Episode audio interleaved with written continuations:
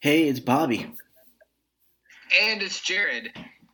And we are here uh, trying to get this thing recorded. it feels like, uh, man, Yeah. it's, it's been fun. It's a night of technical difficulties. I, I don't know what it is about Skype, man. It turns me into an elderly man trying to use technology. you know, kids help me use the computer. But I I promise you, I am tech savvy until we start to record this podcast, and then uh, I'm just like, wait a minute, let me try, plug in the microphone. Can you hear me? Bob? Wait a second. It's where it's like, have you? Oh man, have you seen the Geico commercials where it's the the parents, like the people becoming their parents?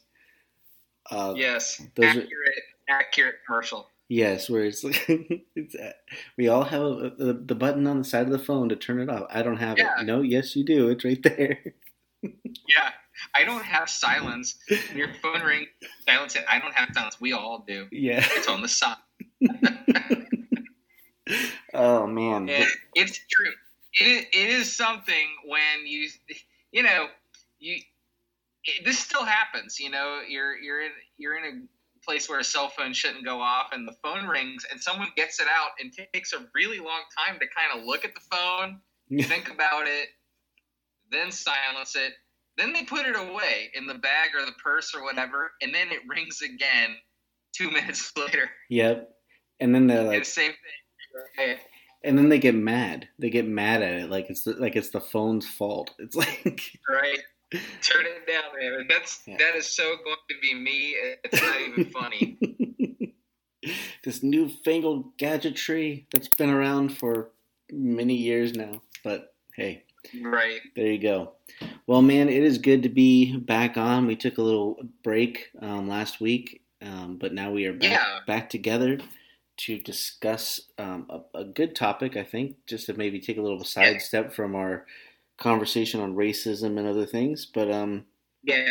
but also, Which is still going on, but we're just uh we don't want to get so focused on that because I mean that's a marathon. You know, we're not trying to on that one. That's a that that is a centuries long marathon and we hope that we're making some new strides, but we, we can't burn ourselves out. yeah, there's there's a lot to, there's a lot that can be Yeah. that can be said about it, and um, I mean, daily we're seeing new things popping up on on Facebook that will cause us to have, or at least cause me to Yeah. have like physical reactions. Um, honestly, but at the same time, Yeah, like, uh, me too. Yeah. So we're, we will we will hold off And on by talking way- about that. Since we're since we're not talking about race, can I just say one thing about not talking about race? Yes. Okay, this is not talking about race, but I just want to say that um, color. I don't think want to talk about race either. you know, Yeah. this is this is my opinion. Okay, so are we still recording? I'm recording. Yep, we're on. Oh, okay. I just want to say I don't really think people of color want to have to talk about race either. I mean, think about that. Imagine a world where, you know, you're you're a young black person and you don't have to think about that, and you can just think about the other stuff. I mean, that right? You know what I'm saying? Yeah. Like there is like a parallel universe out there where race doesn't matter, and Colin Kaepernick doesn't have to protest. He's just still playing football, like oblivious to the idea that in our world, uh, race is still a thing. Yeah. Yeah, that's um that that's that's a great point. I wonder, yeah, Well, that's I mean that that's just one aspect of white privilege that we don't acknowledge a lot. Is that you know, um, you know, a- a young white person so much doesn't have to think about race that they could basically just be oblivious to it. Think about like skateboarding or something like that. You know, Mhm. um, I think of the guy who was bird watching and he got the cops called on him. You Yeah. know, I mean, here's a you know Ah. here's a that famous story. Here's a black man and he is a birder. That's what the newspapers called him. He's bird watching. This guy is probably a nerd. More power to him. He just wants to think about birds, and then he got dragged into a situation where he has to think about race because he got the cops called on him. yeah. See, it it's the hand that's dealt. I mean, wouldn't it be nice to just be oblivious to that and not have to think about it? That's the way I kind of wish America was now. That's what I'm talking about. I'm I'm talking about a you know, race at this point should be as absurd to us as child labor. Hmm. I mean, we look at child labor as this thing that happened in history, terrible mistake. We were crazy then. We'll never do that again. We'll never let 10 year olds work in coal mines. You know, we'll never let little girls crawl around under the machinery in a textile factory. That just seems like something from ancient history now. That's really the way race should be in this country. We should look at that as, whoa, that happened hundreds of years ago and everyone was stupid. Um, everyone was misguided. It, it just seems should seem like this quaint thing of the past, and yet it's here every day. So that's me not talking about race. No, that's good, man. I think that um, you know, I think we'll be talking a lot about next week when we have our, our guest on with us. But um, yeah, you know, I think what we're what we're finding is again, I think even there's an uncomfortable reality. I think for many people right now of the, the idea that they have to talk about race. And like you said, it'd be right. wonderful if we didn't have to. Um, and people don't want to. And I said this to a friend of mine the other day. I said, I think that the reason why many people don't want to is because it, once they acknowledge it, um, they have to either start working with it or just settle for the fact that they're a racist. And so, yeah, um, and, and I, I, do think that there is a big element of you'll be pulled outside your comfort zone. But yeah. you know, I I said this uh, a few times and just have believed it my whole life is that if we the church were doing what we were supposed to do uh, in terms of loving each other, in terms of you know loving your neighbor as yourself, in terms of uh, there is neither Jew nor Greek, male nor female, um, you know, but we're all one in Christ. I really think we wouldn't be having this conversation. The church could have been a lighthouse of anti-racism, anti-slavery 400 years ago, and God knows it tried. You know, mm-hmm. there were there were groups in the church that pushed for um, that pushed for abolishing slavery from the beginning. Um, I don't know if you're if you're aware of what group. Would you would you like to take a guess at what what religious group said slavery is evil? And they said this a long time ago, like 400 years ago. Hmm. I I, I could I, I can't guess. No, go ahead. We were we would call them Mennonites now, um, or Anabaptists, oh, but Anabaptists. back then they were called Quakers. Yeah. They were called Quakers. Um, and but there was uh, another religious group that pushed for slavery, uh, that thought slavery was a good idea and used race and religion uh, to justify it uh, for a couple centuries. And I won't make you guess uh, what group that was because um, you might get yourself in trouble. I'll just tell you the answer. Um, it's the Puritans. So we hmm. had two religious groups uh, in early America, uh, pilgrims, um, you know, Pennsylvania groups and Massachusetts groups, and the Puritans pushed for slavery, and the Mennonites uh, pushed against slavery. Um, mm. And, you know, the Puritans won because there was money in slavery. Yep. Yeah. So there you go. That's me not talking about rape, but but I just feel like the church, if we had gone the Mennonite way, and by the way, do you want to know what the Mennonites wrote, or the Quakers they called themselves? Do you want to know what the whole gist of their paper was when they spoke out against slavery? Yeah. It, it was as follows it was love your neighbor as yourself. so, how many of you would want to be in slavery for the rest of your life? None of you. So, why do we have slaves? We should end slavery because no one wants that. wow. So so you're saying that you and I would be would be fitting right in with the Quakers in our podcast most of the time. Huh? We we could have been Quakers, man. In fact, uh, you know, I I I have realized that over the years I've come to think like an Anabaptist uh, mm-hmm. or a Mennonite. I just can't call myself part of that denomination because I'm not part of that body in that community working with that congregation. You know, I'm in a you know, an interdenominational or non-denominational church probably calls itself like a contemporary type church mm-hmm. um, that's non-denominational. And I, you know, I'm happy there with that group, but it's like philosophically, I, I know I'm an Anabaptist. I just know that. Yeah. So. Yeah, and that's a. I think that's a.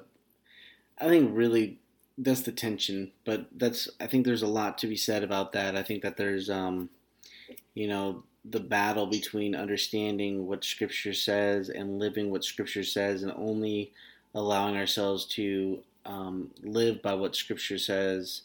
Yeah. You know, as a whole, you know, like it's not like we and, and there's some stuff that we got to say like, okay, there's freedom because we don't Yeah. know exactly where that where where it lies or where where God stands on it. So like, you know, there's that spot of saying we have freedom in that. Um, but Right. when it comes to the clarity of of humanity and dignity and character and uh, speaking truth and love and loving our neighbors we love ourselves and you know living in that that way of understanding who we're supposed to be i think that um, it's hard for me to see people who claim christ justifying it uh, without using scripture you know? And and part of me wants to say the anabaptists would be saying to themselves um, well if it's not in the bible like if it's if it's pretty clear in the bible that it shouldn't be happening then we need to be we need to stop it. Um, and and that's kind of like the denomination i'm in uh, one of the things that they would when it first came together one of the things that they would ask themselves is how goes your walk? Right? So they would ask like how's your journey with jesus going? Like how how is your relationship with him? Are you are you reading your bible? Are you praying? Are you do you feel still connected to him? Like and how, how do we support you in that? But then the Yeah. second thing would be where is it written right? So in their conversations like if they're going to have you know discussion around certain topics that biblically we want to make sure that what we're saying is not based off of our own personal feeling but what we actually read in scripture. And if it's not there in scripture then we have to say okay that's fine hold your opinion but we're not going to argue over it because that's your opinion it's my opinion. But Yeah. but we can't look at this stuff and say well you know my opinion's this and your opinion's that so we're not going to argue it no it's like it's pretty cut and dry right now you know and i know we didn't want to talk about race but here we are uh, before we go into the I other know. thing. um, but but the reality of it is is that it's pretty cut and dry um, the bible is all about lifting up humanity and and lifting up the the, the integrity or not integrity the the dignity of of human beings. And god is always bringing people up. It's never putting people down. And so when we see what's happening in the bible pointing to lifting people up then we should never have an argument over whether or not racism exists or or how racism is being discussed. It should we we should be saying, okay, it's there. How do we squash it? It's there. How do we squash it? Yeah. If this is if this right here is causing tension in the racial um, in, in the racial relationship and in our relationship with each other, then maybe we need to release it, get rid of it. And and I and I battle with this because I watch people who want to say like we want to hold on to these monuments, we want to hold on to these things. How dare you get rid of Aunt Jemima? How dare you get rid of Uncle Ben? How dare you do this? How dare you do that? Right. Right. But it's like again, when we think of ourselves in like a marriage, right? If we were in a marriage, in a relationship, and someone came into your home, your your wife comes into your home and says, "You know what? Like I I can't see that and not think of something that causes pain."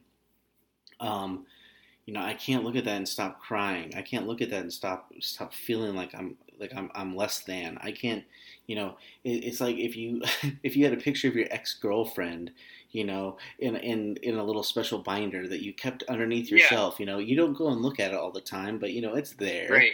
And then when she pulls it out, she sees it and it causes her pain. Are you going to keep your ex girlfriend picture or are you going to get rid of it? Hopefully, you're going to get rid of it. Why? Because it causes pain. Why would you want to keep something that causes pain?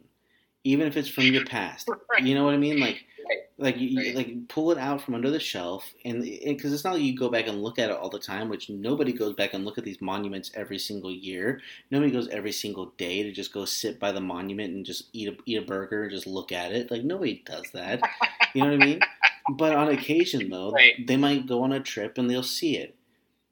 If you, it's the same thing. You have a picture under your thing. Like you open up the cabinet on occasion, you pull it out, and you have those memories of, oh, I remember this girlfriend. Yeah, she was great.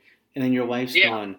Yeah, but you see what pain that causes me. I don't care what pain that causes you. This is my memory, and this is what I want to hold on to. Right. You don't love your wife then, right? Like, because if you love your wife, you'd say, okay, no, I'm gonna get rid of it. I don't want to cause you pain. Right. if you if you cannot get over taking down monuments because it's going to help people feel better like if it's going to help kind of lower the pain because it's going to help people feel a little bit like they're a part of something and they actually feel like wow these united states are really united states in this but because they're monuments or because of whatever and you can't let that go then you really don't know how to love your neighbor so as a christian if you're upset over monuments being torn down more than you are about the dignity of your, your brother and sister yeah. in, in humanity, then you don't know how to love your neighbor well. You do not Yeah. know how to do it. And if you don't know how to do it, then you need to check your relationship with Jesus because he'll point you to how to love your neighbor. And ultimately, what it means is you sacrifice, sometimes you have to sacrifice things that you hold dear that honestly are more of just for you to hold dear than actually have an essential uh, necessity in, in your life. Like it's just something you're just holding dear to. And and it's better for you to say, I'm gonna sacrifice this for my brother and sister for Yeah. for their well being. Because that's what loving our neighbor is about. Yeah, it's really in the spirit of you know what Paul said about like if eating meat causes my neighbor to sin, then I I will not eat meat. You know, man, you know it's it's not exactly the same, but it's in the spirit of that, like caring about your neighbor's walk or your neighbor's well being so much that you would give up something. And oh my gosh, Bobby, what American would give up meat to keep his neighbor from sinning? yeah. I I don't know, man. I mean, we're we're like talking about we won't even wear a mask in the in the store, you know. Well, you're also talking. might- You're also talking about a church that was up in, I think, in New York, that was doing an Yeah. a, an AR-15 giveaway. Okay, they were doing an my AR-15 goodness. giveaway. Who and I can't remember the name of the church, and I'm not going to even try to pull it up because I don't want to give any publicity to them. But the Uh, but the right, reality is, right. is that they were doing this giveaway, and one of the requirements was you had a you when you came in, you couldn't um, you couldn't have any cameras you couldn't i can't remember what else it was um, but then the other thing was though you had to touch a ham before you can go in It's such a ham. yeah Oh my goodness. Be- and what? obviously because they were trying to you know weed out the people who you know Yeah. spiritually they're not Consider supposed to pork, consider pork unclean, like uh, Semitic people, like Yeah. uh, Muslims and Jews. uh-huh so basically That's- they were they were doing that. listen to this though. Back in uh, so um, Voltaire, uh, great great French philosopher and satirist. There was a scene in his book Candide where these two guys were executed because they had discarded the bacon garnish from a piece of chicken. and my students, we were, we were, you get it, right? We were reading Candide, and they were like, "What does that mean? Like, why would they kill these guys for throwing the bacon away?" And I was like, "Oh, this is this is just showing that um, they they must have been Jewish or Muslim, you know." right um, because the the whole the whole uh, a big part of the book was uh, the, the Inquisition. They were trying to figure out who's not Catholic. yeah So, yeah i um so just, but here's the thing. Here's the thing that when you said touching the ham, I'm like, oh my gosh, it's as absurd as the bacon garnish, uh, which uh, you know 1700s French philosopher um, Voltaire made fun of. I yeah, that's that's really interesting. I um, you brought up the Inquisition, and I started laughing because like this is one of those things that you think about when people are like, you know, oh well, look at all this like look at all this history we we, we don't want to tear down, you know, blah blah blah, and I'm like, you know. There, there aren't a whole lot of Spanish Inquisition celebrations. You know what I mean? There Um, really are not, man. Um, the closest thing is that Monty Python skit. Yeah, the Spanish Inquisition. Um, Yeah, But- nobody nobody expects this the Spanish Inquisition. But the reality of it is, though, it's like you you read about it, but nobody talks about it. Nobody, there aren't any statues memorializing the Spanish Inquisition. Why? Well, no, there probably needs to be a museum about it for sure. but I mean, there needs to be a museum, not just one. There needs to be a museum in like every country where it happened. yeah, know? but that would be an ugly, ugly reality of the church, right? Yeah, I mean, and Yeah. and the thing is, Christians don't like to honor our ugliness. Um, you know, we'll we will we will point to everybody else's, but we will very rarely ever talk about ours. And um, this isn't anything against Christ, Christians or church because obviously I'm a pastor. But it, the reality of it is, though, is that um, I I I'm all- I'm I'm baffled by sometimes we think about the Crusades, Constantine and his whole crusade of you know in the name of God in the kingdom of God, right? I mean, like he like he used that, like the bishops that were using that to manipulate the the Spanish Inquisition, right? The the whole the whole idea that the church, even when the when the Protestants came over to the United States, you know, it's like you know there, there was a movement right when the pilgrims came in it was like they were trying to convert and anybody who didn't convert was going to die. You know what i mean? Because okay. because they were because they were demons. They, they were they were they were of the devil right? I mean it was like that's all we saw. And they they did a lot of horrible things in the name of jesus which is baffling to me. But we still Yeah. see it today when we think of the kkk and a lot of things that they do and they you know they like to demonstrate that well they believe in jesus and they love they love god um, and that's why they want to they want to keep everybody lower than them and make sure that they're the superior race because God made them the superior race. Um, I saw a picture recently of these people uh, protesting, and they had their Confederate flags and they had the Christian flag, and for some reason that's become like a a thing that's like correlated. Like, oh well, if you are if you're a Christian, you got to stand up for the for the rebel flag, and it's like Oh my goodness. no, like why would we want to do that? And and then you have Christians who are arguing for the rebel flag. Like, like look, I understand the history of it. I get it. But what it's been used for now is even worse, right? So like th- like that's the that's the bigger picture of it all. Like when they they want to say, well, you know, it's it's it's just it's a history. Okay, look, it is a historical flag. I get it. But what it's being used for now is to represent a supremacy, um, a white supremacy, a an, an agenda that puts, Yeah. that's put forth to say um, the southern roots, the South will rise again. Right, the the the pride Right. of the South is that we have held African American people hostage. We have held people in slavery. We have been so caught up in in being this rebellious group of people and in reality it's just causing more damage. And nobody when somebody stands up against them it's like whoa whoa whoa.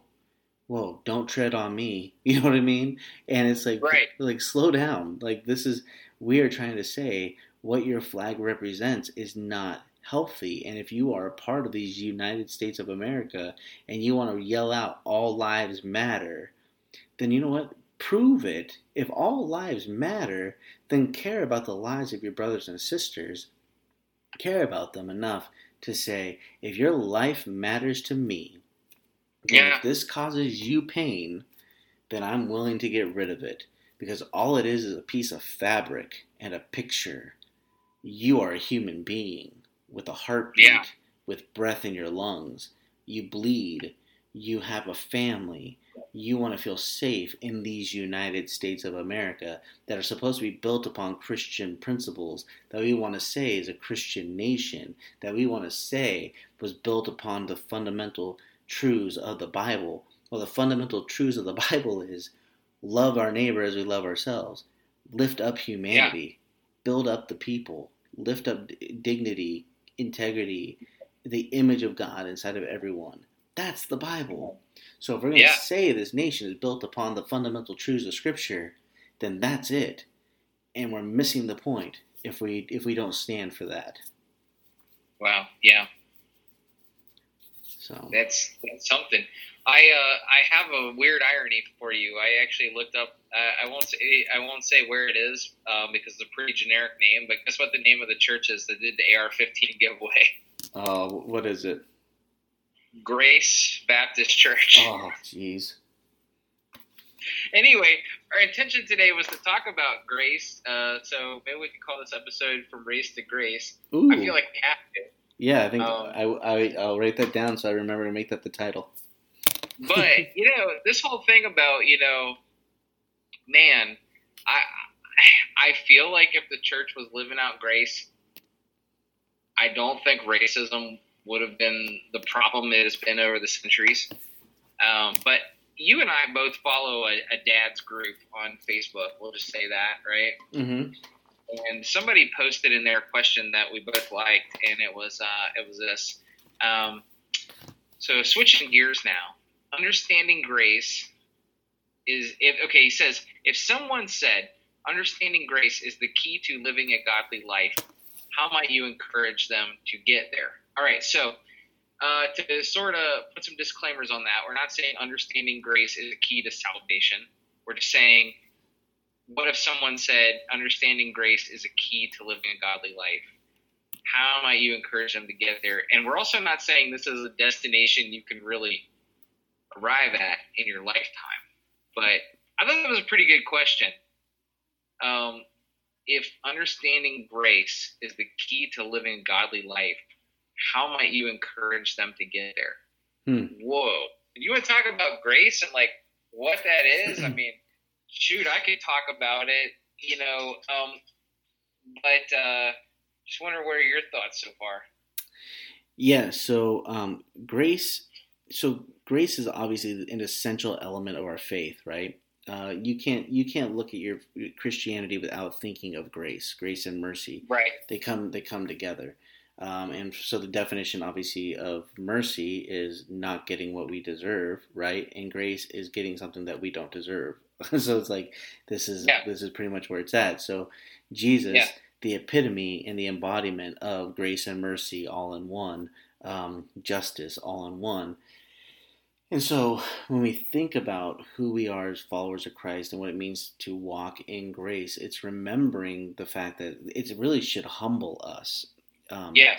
and that's and that's really ultimately what we have to lead toward, right, or, or move toward is humility, um, because the humility is re- recognizing that we all need the grace, that it's not that it's not just for me, it's not just for you know a, a certain group of people, it's for all of humanity, and so when we want to say how do we get there, Yeah. if, if that's a if that's really um because that was the focus of the question right is how do you get people to I think it was it was how to get your mind into the the place of understanding grace. You yeah 'cause, I mean, live, living out grace, we can never really arrive. It's it's like all the commandments of God. You know, you love the Lord your God with all your heart, soul, and mind, and love your neighbor as yourself. It's like we can understand those, but we're probably not really going to get there, right? yeah And I, I do think I do think you can understand grace mostly, but there but there's going to be some mysterious things about it too. yeah And I, I'm okay with the mystery. I think the mystery is part of being a Christian is realizing that you like you can know God, but you can't know God. you know, right you can you can understand grace, but you can't understand grace. You know. yeah and i think that um so then ultimately then wrapping our mind around grace is remembering the fact that um it well first you have to come to the realization that that you can't you can't heal yourself um Right. because our brokenness right is, is really what the grace is for Yeah. It's for our, our the fact that we can't heal our imperfection. We can't make ourselves perfect. We can't in all in everything that we might be thinking that we're doing great on. We're always going to have a flaw because you're going to either be measuring your level of greatness with somebody else. So now you're instantly comparing. So now you're kind of um, in that coveting aspect because you want to be just like them or you want to be better than them. So it's like no matter what, we're always going to be having something about us that's broken in our human nature. Yeah. So in order for us to be reconnected to God in our brokenness, we have to come into that understanding of what grace is. Is that yeah. we deserve death.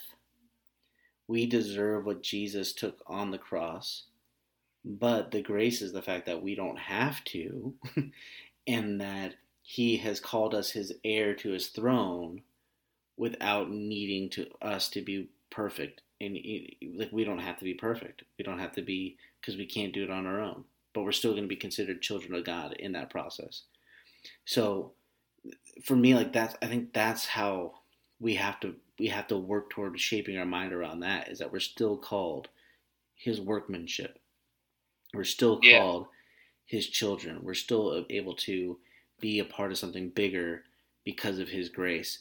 Um, when I look at going back to Genesis again, I've talked about this before, I think, but like when we think about Genesis, Adam and Eve, when they ate from the fruit and they figured out they were naked, what did they do? They clothed themselves with fig leaves, right?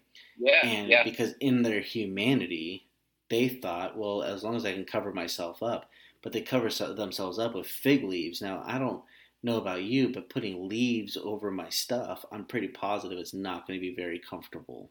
Right? that's just that's just my right. assu- that's my assumption. I've never put. Fig- I haven't tried it. I haven't tried it yet, but uh. I've never, I'd give it a shot. Uh, I've never put fig leaves down there, but I'm pretty positive it's not going to be the most comfortable thing. But that's just that's just my that's just my thought, especially when they're trying to figure out what this is all about, right? So yeah. now but then God, in His holiness, comes into the picture and He says to them, I know you've messed up. I know what's wrong. I know where you, like, mercy is I'm not killing you right now. But the grace is the fact that He, he, he gives them an animal skin, a little bit more comfortable to cover themselves up. You see, oh, yeah. He could have left them in their uncomfortable state. He could have left them saying, okay, this is your bed. You lie. You you lay down in it. You figure out how to how to slaughter the cow. You figure out how to make the leather. You figure out how to make your covering because you know what? You screwed up. You fix it. But in His grace, He said, "I'm going to take care of this for you." And yeah. and I'm still going to let you continue the process of being my creation because he still let Adam name Eve. Like he didn't. He still at that point he still hadn't named Eve and after he after the sin and after everything entered in and he covered him up he still let him name. Like he was still able to still name which is a part of adam's process right? When adam was there he had to name the animals. He had to name everything else. It's like he still gave him a role to play and he never took it away from him. He let him continue the process. And so yeah. that is that is the idea of grace you know, is that yes, you've messed up. Yes, you fail all the time, but I'm still going to keep providing for you and I'm still going to let you be a part of something bigger and I'm still going to let you play a role in my kingdom because you're my creation. Yeah. That's grace. That's just amazing too. I mean, when you just stop and you think about it, you just meditate on it sometimes, and this is something that that I hope a lot of Christians do. I don't know if the secular world knows we do this, but we just sit and meditate on sometimes the attributes of God or the love of God or the actions of Jesus. And this idea of, of grace is one that we can just think about like, man, we get to be a part of all of this. And uh, it's a gift, you know, it, it's undeserved. It's, it's also, uh, for me, um, an important aspect of grace is knowing that it's our only hope. Um, yeah. There is nothing we can do to work our way to God, to work our way to being in the light or in heaven or being one with our Creator. Um, there's nothing we can do. Our only hope is Jesus. That's it. The death and resurrection of Jesus, the blood of Jesus, that's it. Like that's that's all we got. And for me, there's this whole sobering reminder every day that no matter what I do, no matter how I think, no matter how I might abstain from sin or train my mind to, to focus on the higher things of God or to, to love my neighbor, I am no closer to God than any other believer. Right. Because I have the same grace that anyone else has, you know? And I remember the first moment that I even realized this. It was freeing and it was humbling at the same time. Um, I was working as a the, the bread driver, delivery driver for the Clarksburg mission, the rescue mission, and the, the Clarksburg mission has recently like kind of changed its uh, um, focus to being more of like a recovery a shelter because that's what this area needs so badly, you mm-hmm. know. But uh, for a while, it was just this sort of open-ended program. Like anybody who need who needed a place to live could go there, and it would be a place to kind of get back on your feet at times. And uh, I was there with a guy. We'll say his name was Gerald um, because that was his actual name. Uh, but I, I feel like if I don't say his last name, it's Gerald is common enough that nobody's going to know who he is, right? Right. He was one of the homeless people staying there uh, he was a little bit younger than me. You know, it was interesting to to run across a, a homeless person who was a couple years younger than me. But anybody can become homeless. You know, there are a lot of homeless children, but there are some homeless young people too. Uh, talking like young men, like in their mid twenties, and uh, you know, a, lot of people if they don't have those family support systems or those safety nets of being able to move in with a relative um, they can become homeless very quickly. All they have to do is lose one job and be out of work for two or three weeks, you know, and um, or not make rent for a month or two, you know. And he was he was he was living in the mission, and he's not a guy that I would consider uh, like the, intelligent. Okay, I'm just gonna be on I'm judgy. Okay, so I mm-hmm. I had judged that Gerald was not very intelligent. You know, he would he would tell like dirty jokes and wait for you to laugh at his dirty jokes, right? Uh, you know, he he smoked. You know, he was a very simple man. Uh, he had a mullet. All right, I'm very judgy. The guy had a mullet. You know, mm-hmm. he, he was always wearing a ball cap. You know, um, but sweet and lovable in some ways, uh, annoying in others. But he would come and, work with me, and here I am. You know, and I'm a I'm a college student while I'm at the mission. You know and so I'm going to college, and here I am thinking about, uh, you know, Mark Twain and, you know, Shakespeare, and, you know, and uh, he's thinking about goofy things he saw on the internet, you know, and there's a there's a spirit in me that I want to be really judgy. I want to feel superior to the guy sitting next to me who's not as intelligent as I am. But I remember he came with me one time to do the bread pickup, and we're driving around Clarksburg. What you do is you go to Panera Bread, and you go to Walmart, and you go to Kroger, and they they give the day old bread to the mission. A lot of the businesses around here do that. Give to uh, uh, food pantries, you know. Mm-hmm. And so we're going to pick up the bread, and uh, the cool thing about Gerald is uh, our our director at the Clarksburg mission had told me that Gerald had recently received Christ. So Gerald was, as we used to say in old timey church, he was saved like recently, you know. Mm-hmm. Um, so, uh, but he's still being Gerald, you know. He's still telling dirty jokes, you know. And so we're on the truck, and uh, I am thinking, I don't know, it just hit me. I was thinking about grace. I, I think, I don't know, I was in my mid twenties. I think I had recently reread the Ragamuffin Gospel by Brennan Manning.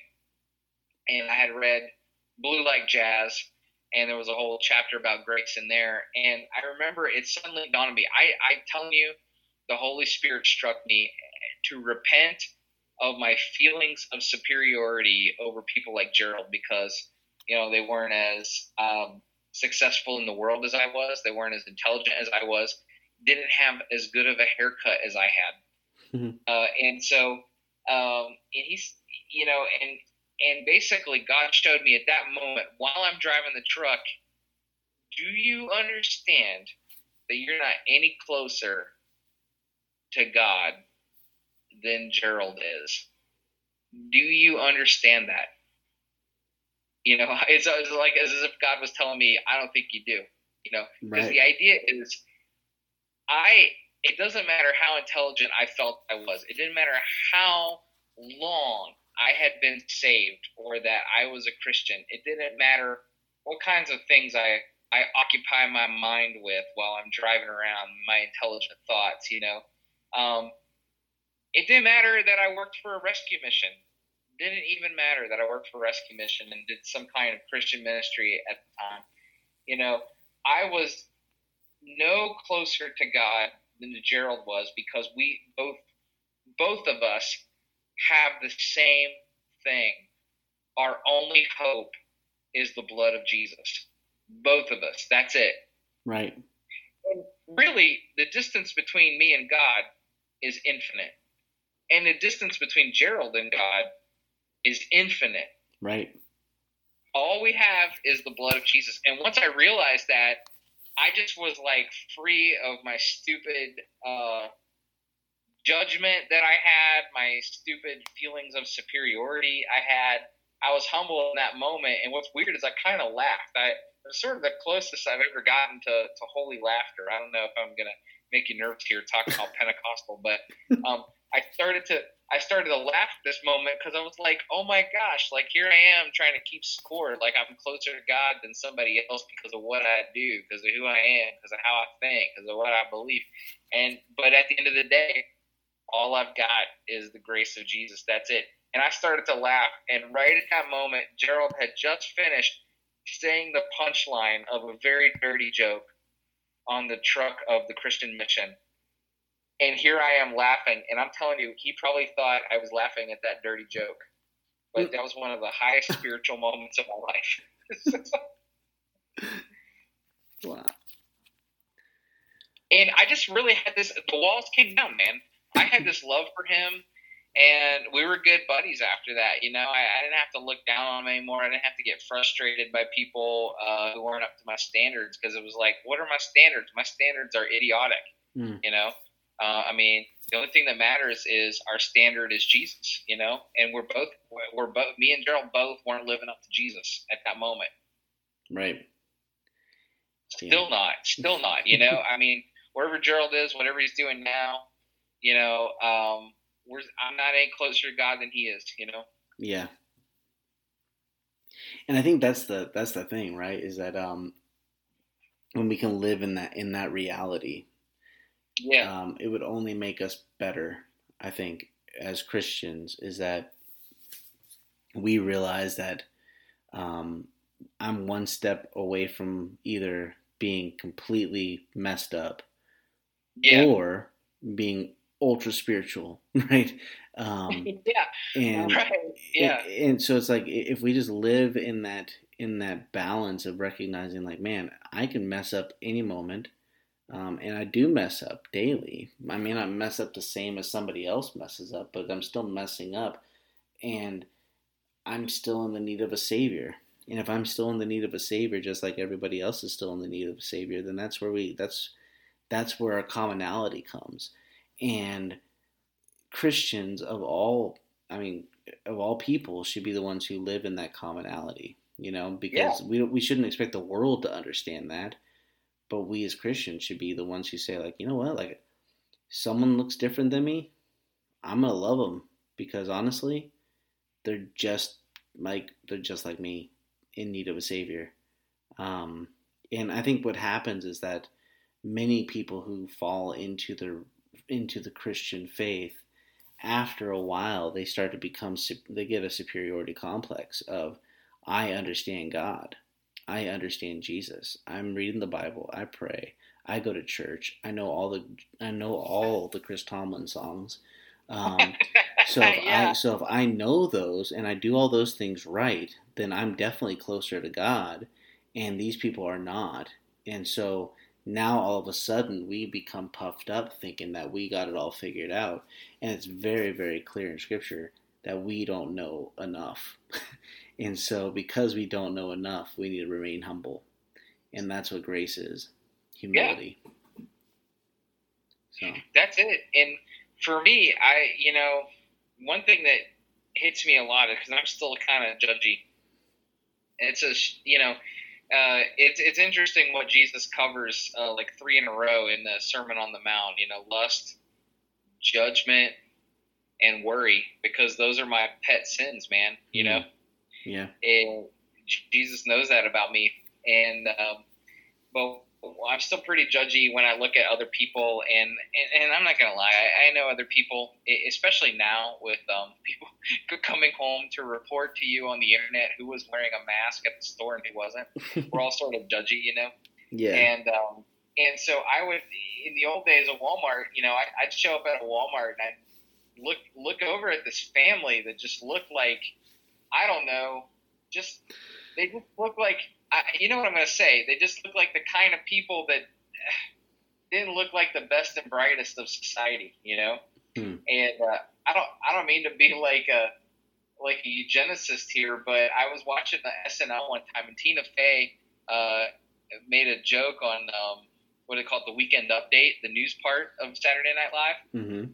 And Tina Fey made a joke, and she said that uh, you know Walmart was going to ban the morning after pill until they looked around and they saw the people that shopped at Walmart. and I know it's a really mean joke, uh, but it's kind of the spirit that I was in. Like there are people at Walmart who are too disgusting to breed, you know. And I was just like, man, Tina Fey, I didn't know you were a eugenicist, but I, I mean, now I know. You know, so but but but they but but that joke got uproarious laughter because what it was was a shot at you know when you go into Walmart and there's someone without a shirt, um, or there's someone you know uh, with the tramp stamp and you know.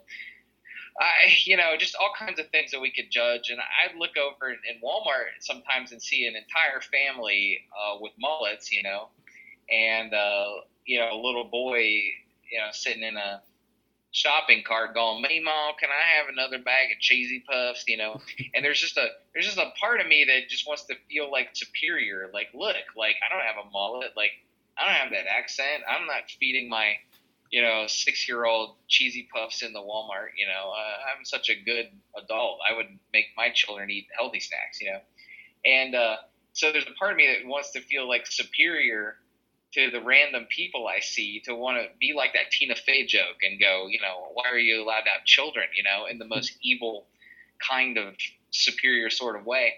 Uh, but one exercise for me is to look at anybody, anybody I see, like in a Walmart, and go, I am not better than that person. That person bears the image of God. That person is just like me, or even better in God's eyes because Jesus said he was in the face of the poor. You know, yeah. sometimes you can look over at a family and you can kind of tell by the way they dress or the way they carry themselves that maybe they're they're poor. I mean, we all do that. We sort of can judge whether someone's rich. We definitely can judge whether someone's poor. We look at their car, their clothes, their you know their their patterns of speech, and you know things they're interested in. We say rich or poor we can be wrong, but it's it's a snap judgment we all make, you know. Mm-hmm. And uh, when I look at somebody who's maybe the face of the poor, and I'm like, Jesus said, like that's him. Yeah. You know, G, you know, and he said the least of these. And so if I look at somebody and I'm like, oh my gosh, the entire family has mullets. Guess what? That's an entire family of the of the person of Jesus, and Jesus has a mullet. Hmm and I am not I am not better than those people. And in fact, if I serve those people, if I love those people, I am loving Christ. That's kind of what grace does to me sometimes. Right. That's good. Yeah, I think that's a again though it's it's a humble state, right? That's a everything everything that you pointed to there was just a humility. You know, it's yeah. recognizing that it's recognizing that about ourselves, and I think that's mm. that is the call of grace um, because and and I'm gonna close here. This is where I'll, I'll end on my on my thought because again, we we talk about the woman caught in adultery a lot, but what happens if the woman caught in adultery? It's like, you know, yeah.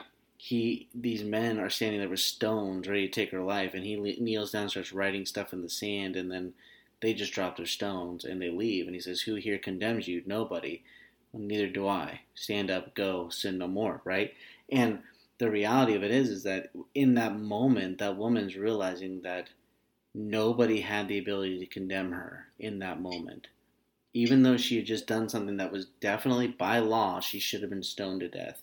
But through Christ, the grace that was given through him, he, he put those people in a humble place where they knew that if they cast the first stone, Yeah. they'd be lying. He's without sin cast the first stone, and they knew that they could not do it because if they did, they would be lying. And so they had to drop the stones and leave because at that moment, Jesus put all of humanity at an equal playing field. Everybody sinned. Nobody has That's the right. right. Nobody has the right to judge. Nobody has the right to throw a rock. Just lift them up. Lift them up Right. tell them tell them to go and, and try and, and do better right to, to not Yeah, not just yeah. not necessarily do better but but at the same time saying keep your eyes on christ Quit- Keep your eyes on Christ. That that's the do better, you know. yeah And what's amazing about that story is there the one person who could have thrown a rock at her was Jesus. He was the one person who had sinned. And he said, Is there no one left to condemn you? Then neither do I. right right well man um i think this was again a great conversation on race Yeah. and grace um, so uh, I'm I, I've taken the title. We are going to put that title of this thing from race to grace. Race and grace. Um, and That's the so- new name of this podcast, by the way, Race and Grace. that that's what we should have gone with. We should have, but hey, crowdsourcing brought us to frankincense, so that's that's how Yeah. it works. But um, but hey, frankincense I think still gets people liking it. So there you go. But um, I do too. yeah, I do too. I'm sticking with it. yeah. Well, hey man, great conversation. Thank you for Yeah. for uh, for making this happen. I know that uh, we've had a lot of technical difficulties tonight, but I'm glad that we were able to make it work. Oh, yeah. And uh, Well, let's be clear. Our, our technical difficulties are mostly the, the failings of our uh, rural infrastructure. And we just have to love it for what it is because you're in kind of, you're not in a big city. And I am definitely out in the boondocks. So right, we're coming to you live from uh, West Virginia. And that's part of the charm of this podcast. that is it. And uh, you know, again, we have to give grace to the inability of our internet. So there you go. Yes, yes. Sounds good. Sounds real good. Yeah. Well, hey, man, again, thanks a lot. And uh, hey, for you listening, if you've made it this far, thank you for listening. And, um, you know, we really do ask for you guys to like, share, rate, comment, um, because for a reason, we want other people to hear us. And when you like it, Yeah. when you share it, people will find it. Um, when you comment on it, when you rate it, it actually puts us at a higher level where more people might find us. It actually puts us up in the ranks of with a Joel Osteen podcast and things like that. I don't really know. I'm just saying that. Oh my um, gosh! If we could get the Joel Osteen level, maybe I could get my teeth fixed and my smile could be as pretty as his. Oh, that you know that'd be only if you can live your best life now. Um. So, but anyway, so I'm living my best life now, Bobby. I got a haircut today. well, there you go. There you go. Yeah. Um. But yeah, please rate, comment, share, do all that stuff because it really does help our podcast. Um. But this is the Frankincense podcast. It's been great. Uh, being together right now, and for uh, for now, we are going to go ahead and end our conversation, and we'll be back next Yeah. week with a special guest. So, again, thanks for listening to Frankincense podcast. I'm Bobby, I am Jared. and there we go. Have a good day. Bye.